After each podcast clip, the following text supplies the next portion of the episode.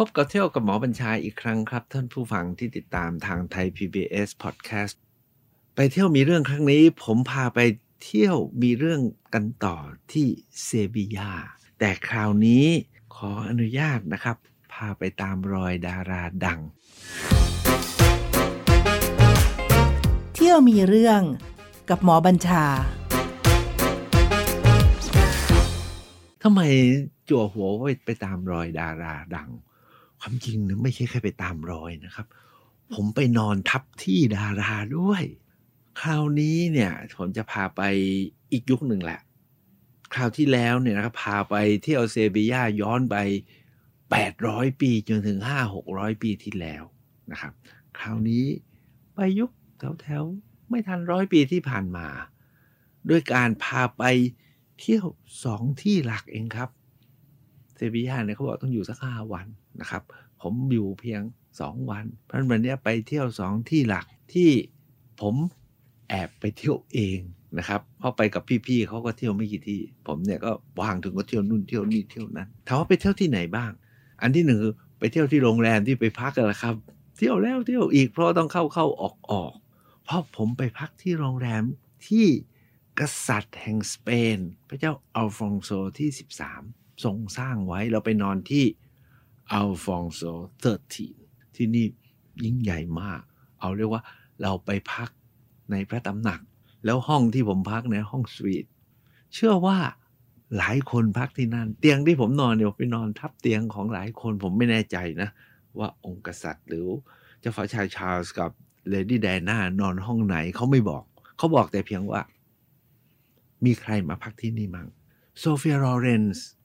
ก็มาพักที่นี่ปีเตอร์โอทูล หลายคนนึกไม่ออกนะนี่เป็นดารารุ่นดึกมากเลย แต่ถ้าเอารุ่นใหม่ๆเหรอครับทอมครูซแบรดพิตต์ผู้หญิงเหรอมาดอนน่านะครับ ก็มานอนที่นี่นะแองเจลิน่าก็นอนที่นี่ เพราะฉะนั้นที่นี่เป็นหมุดหมายที่ใครๆก็มาแล้วนอนที่นี่ ผมเองก็นอนในห้อง เรียกว่าเขาก็มีห้องแบบเดือดลูกใหญ่ ๆ อยู่ไม่กี่ห้อง ผมเนี่ยพอดีผมไปกัน พี่น้องสี่คนนอนห้องเดียวกันเลยต้องใช้ห้องพิเศษ เราก็นอนทับรอยเลย มีรูปนะปลายเตียงมีรูปดาราหลายเซนติดไว้ที่ห้องล็อบบี้ของโรงแรมมีดารานู่นดารานี้ เพื่อบอกว่าทุกตารางนิ้ว ทุกตารางเม็ดนะ ทุกกระเบียดเนี่ย คนเหล่านี้มาเหยียบมาย่ำมาเดิน มาหลับมานอน แล้วแน่นอนนะเขามากันหลายคนเขามากันเป็นคู่คู่เขาต้องทำอะไรกันโอ้ พอถึงนี้แล้วนอนไม่หลับครับนะก็เป็นธรรมดา เอาว่าเราไปนอนที่อัลฟองโซนะเจอทีนอัลฟองโซเนี่ยมันอยู่ตรงกลางเลยครับ คราวที่แล้วท่านไปอัลคาซาร์กับไปที่ cathedral แล้ว ถามว่าอัลฟองโซอยู่ไหนก็อยู่ตรงหน้าแหละครับ แล้วก็ไม่ได้อยู่ไกลจากหอจดหมายเหตุแห่งการสำรวจอินเดีย แล้วก็ไม่ไกลกับวิหารหรือป้อมทอง เพราะฉะนั้นอยู่ตรงนั้นอะเดินเที่ยวกันทั้งวันทั้งคืนเลยกลางคืนเนี่ยเขาเปิดไฟสวยมาก เฉพาะอัลฟองโซเองเอานี้แล้วกันนะครับ เฉพาะอัลฟองโซ Thirteen เนี่ยที่เราไปพักเนี่ยพอไปถึงนะครับ เช็คอินเนี่ยเขาบอกว่า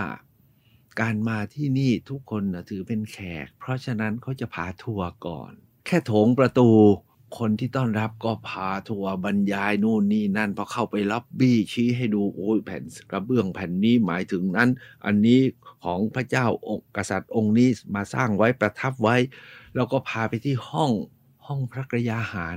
ซึ่งก็เป็นห้องที่เราจะกินข้าวนะมีรูปกษัตริย์วางอยู่เป็นเป็นแบบเป็นรูปรูปปั้นอะแล้วบอกเนี่ยพระองค์ประทับอยู่ตรงนี้ แล้วบอกว่าเดี๋ยวพอทัวร์เสร็จคุณก็มากินข้าวตรงนี้แหละ คือโต๊ะทรงเสวย ถามว่าเสด็จกันเมื่อไหร่เมื่อ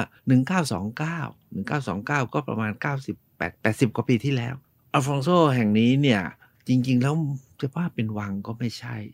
เป็นพระตำหนักรับรองใช้คำนี้แล้วกัน เป็นพระตำหนักรับรองที่พระเจ้าอัลฟองโซที่ 13 ตอนนั้นเนี่ยพระองค์ไปอยู่ที่มาดริดแล้วละแล้วปีนั้นเนี่ยทางสเปนเนี่ยอยากจะจัดกิจกรรมใหญ่เป็นเอ็กซ์โป เอ็กซ์โปของสเปนที่เรียกว่าไอเบเรียอเมริกานาคือประกาศความยิ่งใหญ่ของสเปน ด้วยการให้ทุกแคว้นทุกจังหวัดของสเปนเนี่ยเอาของดีมาจัดแสดง นี่เหตุการณ์เกิดขึ้นเมื่อ 1929 1929 ก็ราวๆพศ 2470 กว่ากว่า2470 กว่าก็แถวๆรัชกาลที่ 6 ที่ 7 ตอนนั้นนิยมมากจากงานเอ็กซ์โปกัน แล้วพระองค์ก็เลยให้สร้างตำหนักเนี้ยเป็นเพื่อเป็นที่ประทับรับรองแขกของรัฐมาอยู่ที่นี่ เพราะฉะนั้นแต่ละห้องเนี่ยแต่ละบริเวณเนี่ยจึงเป็นห้องสำคัญไปหมด แต่ผมไม่ชอบอยู่เรื่องเดียวลิฟต์ห้องลิฟต์ของโรงแรมนี้เนี่ยนะเขาทำไงรู้ป่ะก็เอาตราของพระเจ้าอัลฟองโซมาเป็นตราประจำโรงแรม พอตราของพระเจ้าอัลฟองโซที่ 13 มาเป็นตราประจำโรงแรมเนี่ยเพราะฉะนั้นทุกสิ่งทุกอย่างก็เลยต้องติดตราของพระองค์ ติดที่ไหนเราไม่ว่านะติดอยู่ตามผนัง ติดอยู่ตรงผ้าเช็ดปาก ติดอยู่ตรงผ้านู่นผ้านี่เราไม่ว่า แต่เขาติดอยู่ตรงไหนเปล่าติดอยู่ที่พรมเช็ดเท้า คือเข้าลิฟต์ไปถึงนะ พอเดินเข้าไปถึงเราจะก้มใช่ไหมก้มถึงเอาตายแล้ว มงกุฎของพระเจ้าอัลฟองโซ และสัญลักษณ์ประจำพระองค์อะคือเลขสิบสามอะอยู่ที่ตีนเราเพศเลย โลกมันเปลี่ยนจนถึงขนาดที่เรียกว่า มันไม่รู้อะไรเป็นอะไรอะคือจริง ๆ เป็นตราประจำพระองค์ แต่สุดท้ายเปลี่ยนมาเป็นแบรนด์ประจำองค์กร เป็นแบรนด์ประจำโรงแรม แล้วสุดท้ายก็เลย ติดไปทั่ว แล้วก็เพื่อที่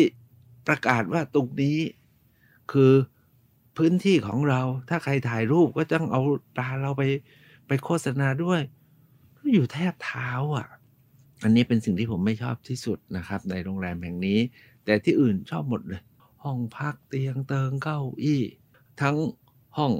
ที่เราพักห้องที่พี่ผมพักห้องที่น้องผมพัก เราก็ไปดูกัน อันนี้คือส่วนที่หนึ่งที่เราไปเที่ยวแล้วก็ต้องใช้คำว่า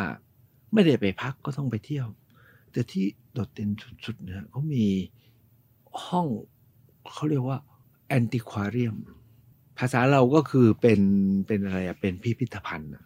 แต่ปรากฏแอนติควาเรียมของที่นี่เนี่ยเขาไม่ใช่พิพิธภัณฑ์นะเป็นร้านขายโบราณวัตถุ ผมเนี่ยเป็นคนสนใจศึกษาเรื่องยุคกรีกและโรมัน โอ้โห เจอเงินตราของพระเจ้าอเล็กซานเดอร์ ตั้งขายอยู่ที่นี่ แต่แพงเหลือเกินนะครับ ก็ได้แค่ดู นั่นก็คือส่วนที่หนึ่งที่เราไป แต่ส่วนที่สองเนี่ยอยู่ไม่ไกลกันนะครับเขาเรียกว่า อุทยานมาเรียลุยซาลุยซาอุทยานเนี้ยก็สร้างอยู่ชานเมืองนั่งต้องนั่งรถไป แต่ที่ยิ่งใหญ่และสำคัญจนเราต้องไป ก็เพราะว่าที่นั่นเขามีอาคารใหญ่ ๆ มากเลยเขาเรียก Plaza de España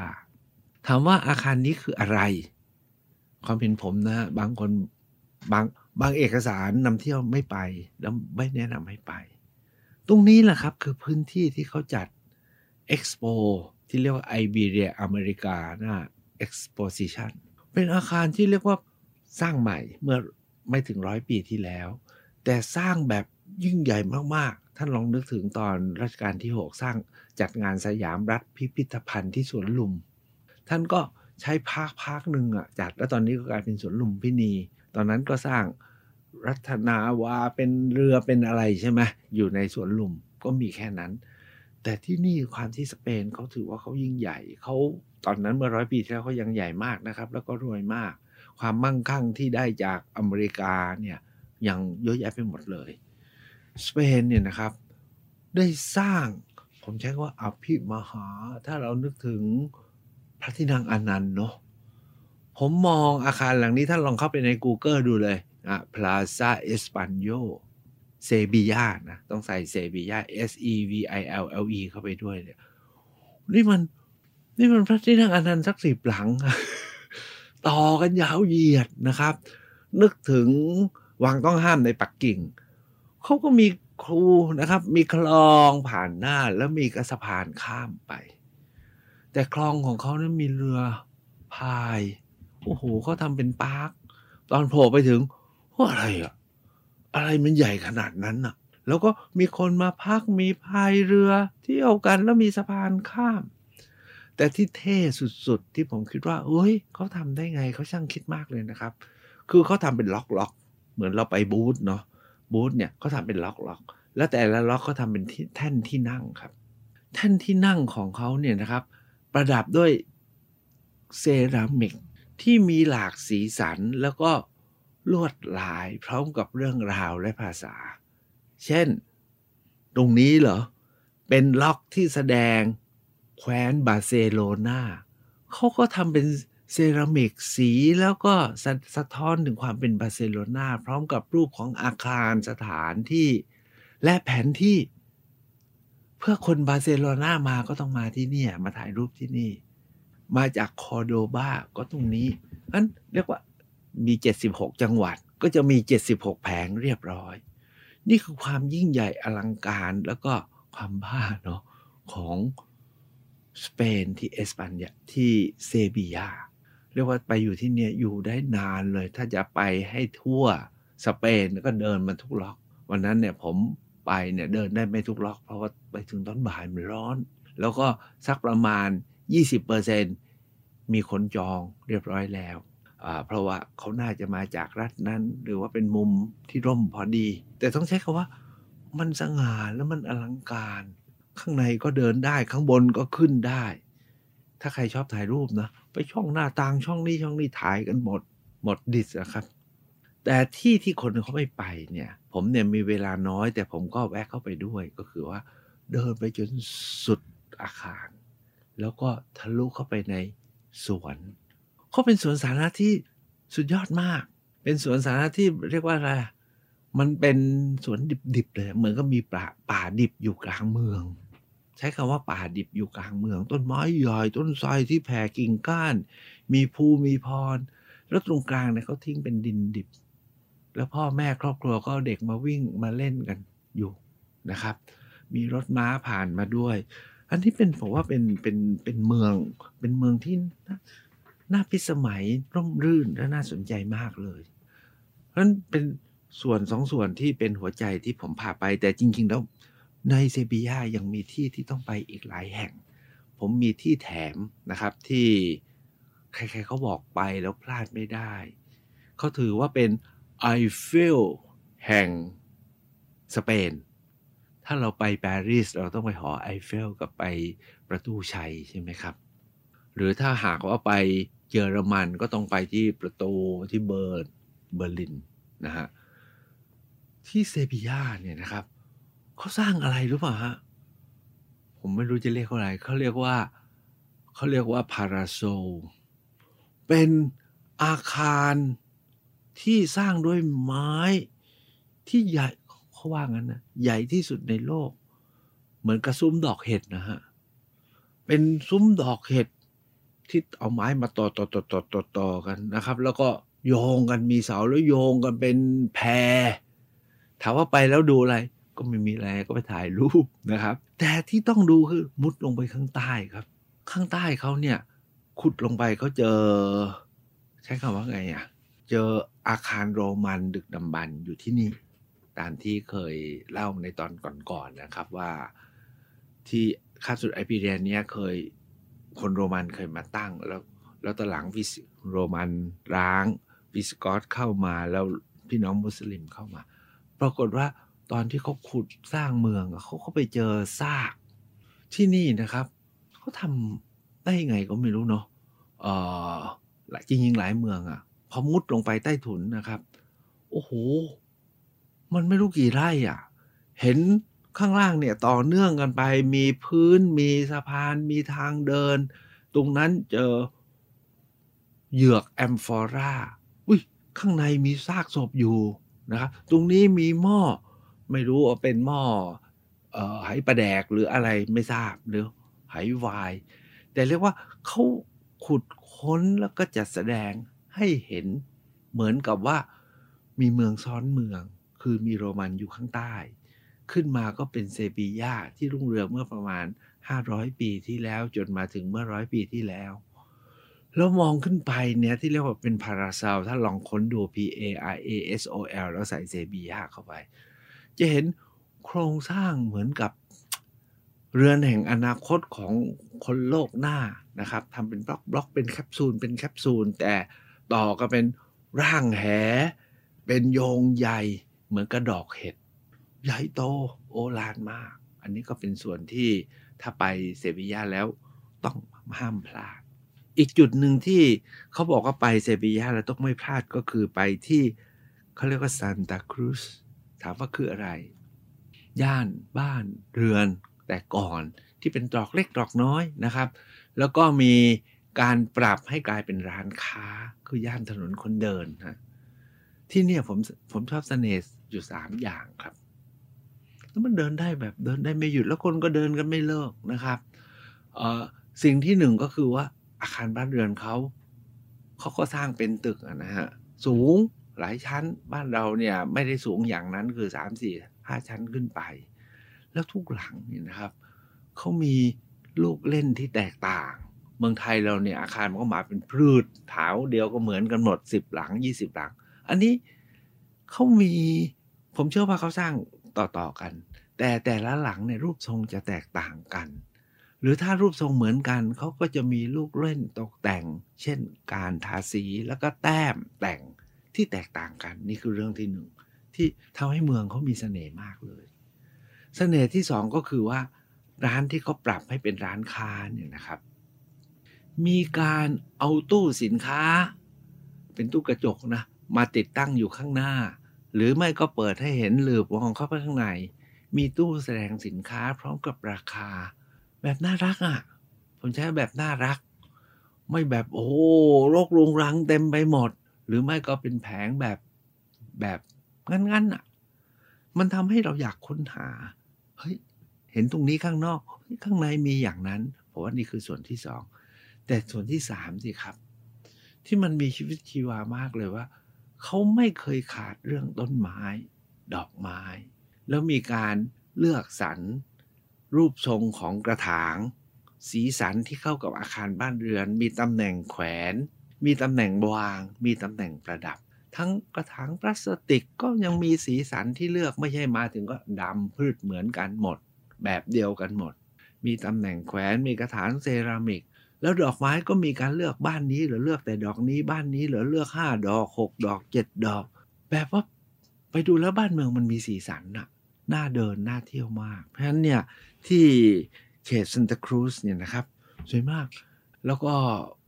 ไม่ต้องซื้ออะไรฮะแค่ไปเดินเนี่ยก็มีความสุขละเวลาเดินนะครับ พอเดินพ้นตรอกซอกซอยมาต้องระวังนะรถด่างเขาวิ่ง เต็มไปหมด คือวิ่งแทรกไปอยู่ในเมืองเนี่ยคนก็เดินหลบ เราก็เคยได้ข่าวมีคนถูกรถดานชน ถึงตายก็มีนะครับ แต่ว่าบ้านเมืองมันก็ทำให้ดูแล้วมีเสน่ห์มีความเคลื่อนไหวมีสีมีสัน ท้ายสุดสำหรับผมนะ ผมเนี่ยเขาบอกแล้วผมมีความสนใจเฉพาะผมค้นไปค้นมา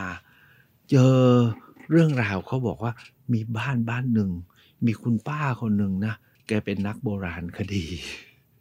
แล้วแกก็ชอบเดินทางท่องเที่ยวไปที่ไหน แกก็ไปดูนู่นดูนี่ แล้วก็ไปซื้อนั่นซื้อนี่ แล้วก็ไปเก็บนี่เก็บนั่นมานะครับ ผมจำชื่อคุณป้าไม่ได้เสียแล้วนะครับอิริอะไรเนี่ยนะครับเอ่อปรากฏว่าพอแกก่อนที่แกจะตายเนี่ย แกปรับปรุงบ้านให้เป็นพิพิธภัณฑ์ แล้วเขาก็เปิดให้ชม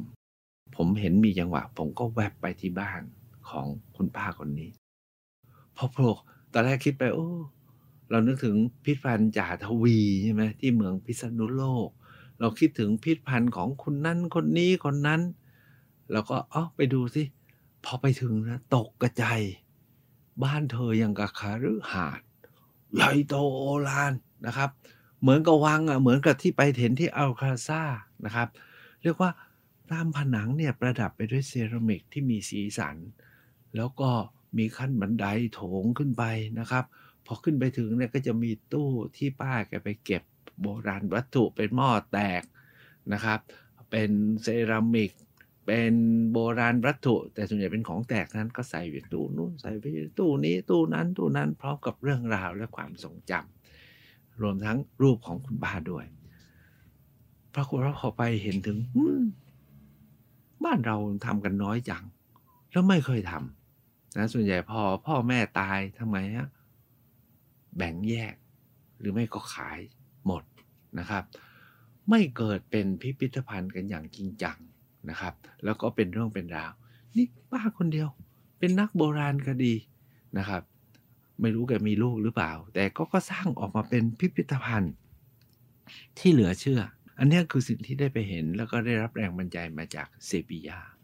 เซบียานี้ที่ผมเรียนไว้นะครับ เซบียาเนี่ยเป็นนครรัฐที่วิสิกอสนะฮะโรมันเคยมาตั้งถิ่นฐานวิสิกอสเข้ามาอยู่ แล้วก็ต่อมาอากาลิบก็มาตั้งเป็นนครรัฐ แล้วสเปนนะครับกลับมาขอฟื้นคืน แล้วก็ค่อยๆปรับปรุงใช้ของเดิมแล้วเติมเข้าไปใหม่ วันก่อนที่พาไปที่บาร์เซโลนาไปพูดถึงเรื่องของเรเนซองส์คือการฟื้นคือฟื้นฟูศิลปะวิทยาการแบบคาตาลุญญา มาที่นี่เห็นการฟื้นฟูศิลปะวิทยาการแบบผสมผสาน กรีก โรมัน กอธิก อาหรับ สเปน ซ้อนกันอยู่แบบเหลือเชื่อ และที่สำคัญนะครับออรอบ สัปดาห์นี้ที่พาไปที่อัลฟองโซ พาไปที่พาราโซ พาไปที่พลาซาเอสปัญญา มันมันมาสู่โลกปัจจุบัน แล้วพร้อมที่จะก้าวไปสู่โลกข้างหน้า อย่างอย่างเรียกว่าไม่ธรรมดาทำให้ผมย้อนไปถึงหนังสืออีกเล่มหนึ่งที่ผมได้มาจากเซบียาแล้วก็ชอบมากเลยนะครับ ชื่อบอกว่า Film and Actor in Sevilla เฮ้ย มีหนังสืออย่างนี้ด้วย หนังสือว่าด้วย หนังที่มาถ่ายที่เซบียา กับดาราที่เซบียา หนังสือทั้งเล่มหนาตั้งเป็นร้อยหน้านะครับ แล้วแต่ละบทเนี่ยเขาบอกว่าไอ้หนังเรื่องนี้ถ่ายที่เมืองนี้ณจุดนั้น ถ้าคุณอยากจะดูไปให้ถึงเนี่ย ตรงเนี้ยเป็นฉากหนังเรื่องนั้น นะครับ ดาราคนไหนอยู่ยังไง แล้วก็มีรูปให้ดูมีภาพสเก็ตให้เห็น จะพบว่าหนังหลายเรื่องมากมาถ่ายอยู่ที่เมืองนี้ แล้วเวลามาถ่ายเนี่ย บางทีก็ไม่ไม่ได้บอกนะว่าถ่ายที่เมืองนี้ หรือบอกก็บอกเล็กน้อย มีบางเรื่องเนี่ย มันก็ให้เห็นฉากทั้งฉากเลยว่า มันเกิดขึ้นตรงนี้ บางเรื่องเขาไม่ได้ให้บอกว่าเกิดขึ้นที่ตรงไหนแต่นี่เป็นอีกแง่มุมหนึ่งนะครับของการ จัดการเมืองงามและการฟื้นฟูเมืองให้กลับ ก็คือ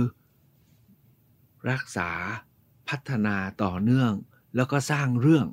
นะครับ สร้างเรื่องเดิมแบบประวัติศาสตร์คนอาจจะไม่ชอบ แต่สุดท้ายก็สร้างเรื่องดราม่าใหม่ๆเข้าไปเลยนะอ๋อมาดอนน่ามาอยู่ตรงนี้มานอนเตียงนี้อ๋อแบรดพิตมาเล่นหนังเรื่องนั้น ที่ตรงนั้นเราก็ไปใช่ไหมแล้วก็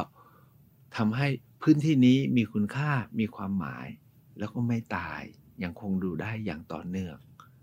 นี่แหละครับคือเซบียาที่มีความหมาย แล้วก็อยู่ในความทรงจำของผู้คนอย่างสืบเนื่องต่อเนื่องมา และจากเซบียาเนี่ยครับสเปนก็ค่อยค่อยรุ่งเรืองกลับมา ขณะเดียวกัน ตอนที่สเปนมาปักหมุดอยู่ที่เซบียาเนี่ยยังมีอีกสองนครของสุลต่านนะครับอของกาลิบที่มาตั้งอยู่รัฐอยู่ไม่ไกลไปจากเซบียาก็คือคอร์โดบากับกรานาดาคอร์โดบานี่ก็มีความยิ่งใหญ่อลังการอีกอย่างหนึ่งอีกแห่งหนึ่งกรานาดากรานาดานี่ผมใช้ว่า จริง ๆ เนี่ยวันนั้นเนี่ยมาถึงเซบียาเนี่ยก็บอกโอ้ยพอแล้วนะสเปน พี่ผมนะ บอกว่าไม่ได้ ไปแกรนาดาแล้วจะบ้ากว่านี้ เอาคาซาก็มีนะ ที่แกรนาดา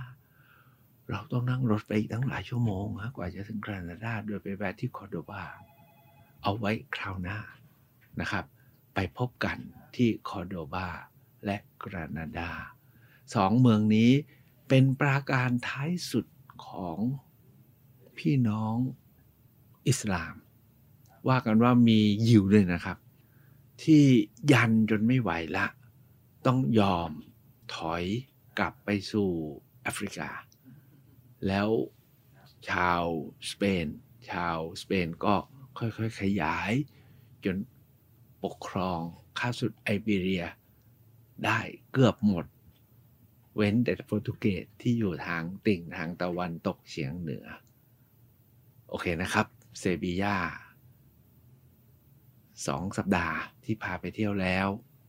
น่าจะอิ่ม น่าจะเพียงพอ แล้วก็ถ้าอดใจไม่ได้ กลับไปนะครับ ผมทราบมาว่าตอนนี้โรงแรมอัลฟองโซเนี่ยเขามีโปรโมชั่นราคาพิเศษด้วย จะไปนอนห้องไหนลองเลือกดู จะไปนอนห้องที่ใครเคยนอน ถ้าที่ผมจำได้ก็คือพอคนได้ครับ ถ้าคิวยังมี และ ตังคุณมีพอ สวัสดีครับ เที่ยวมีเรื่องกับหมอบัญชา